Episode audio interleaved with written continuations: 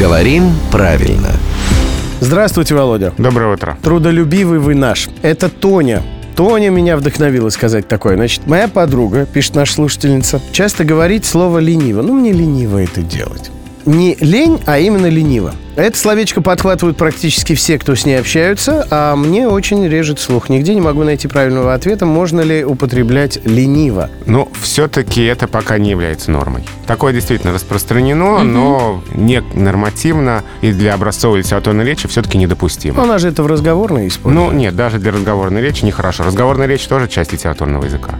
Мне лень. Правильно именно так. А лениво — это наречие там «встал», «проснулся», «лениво потянулся». Вот в таких сочетаниях это нормально. То есть мне лениво что-то делать не стоит, так говорить. А еще лучше не лениться вообще. Хотя говорят, что лень – двигатель прогресса. Ну, как бы то ни было, не будем спорить с главным редактором «Грамоты.ру». Скажем спасибо Владимиру Пахомову, а рубрику «Говорим правильно» слушайте каждое буднее утро в 7.50, 8.50 и в 9.50.